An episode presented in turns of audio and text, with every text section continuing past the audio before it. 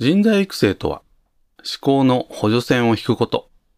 ということで今回は情報提供させていただければと思います。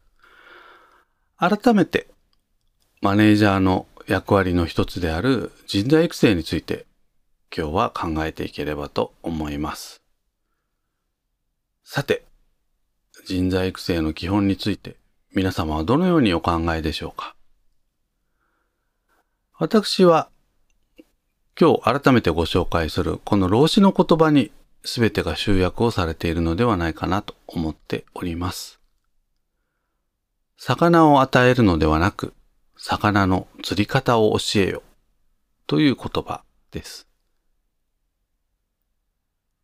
皆様も多くの方はこの言葉お聞きになったことある方多いかと思いますけれどもね、まあ改めてご紹介させていただいております。これは言ってみれば、乾いた土に水が染み込む状態を意図的に作っていくということになってこようかと思います。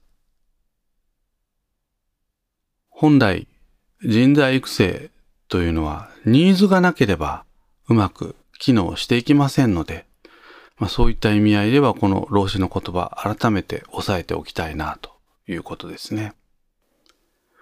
そうした中で、まあ、私たちがやるべきことなんですが、まあ、今回のタイトルにもありますけれども、思考の補助線を引くことということです。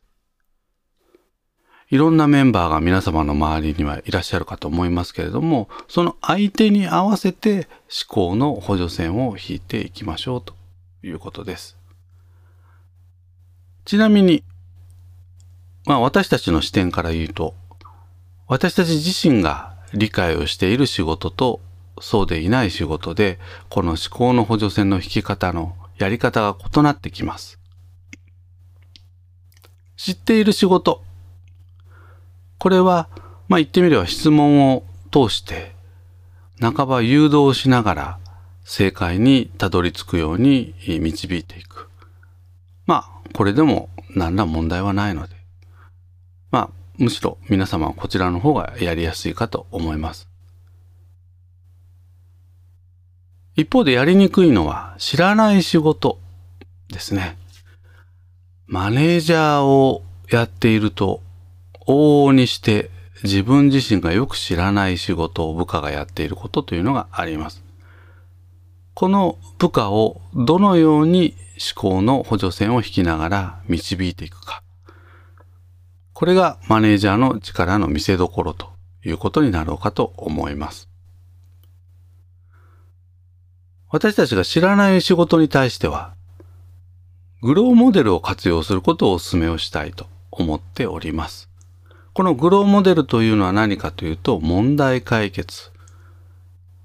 これをステップでコーチングをしながら導いていくモデルのことを言います。グローモデル。G, R, O, W。この4つのステップですね。G、ゴール。まずはゴールを明確にすること。二つ目、R、リアリティ。現状を明確にすること。すなわち、ゴールと現状が明確になれば、そこに問題が明らかになるということです。三つ目、O、オプション。選択肢。ね。解決の選択肢を複数考えるということです。最後に W、will、意思。この問題を解決する意思があるのかどうか、これを最後に確認をするというのがグローモデルでございます。繰り返しになりますけれども、私たち自身が理解している仕事、それからそうでない仕事、これをですね、意図的に思考の補助線の引き方を変えて、ぜひマネジメントの効果、上げていただければと思います。以上、人材育成は思考の補助線を引くことということで情報提供させていただきました。ビジコヤ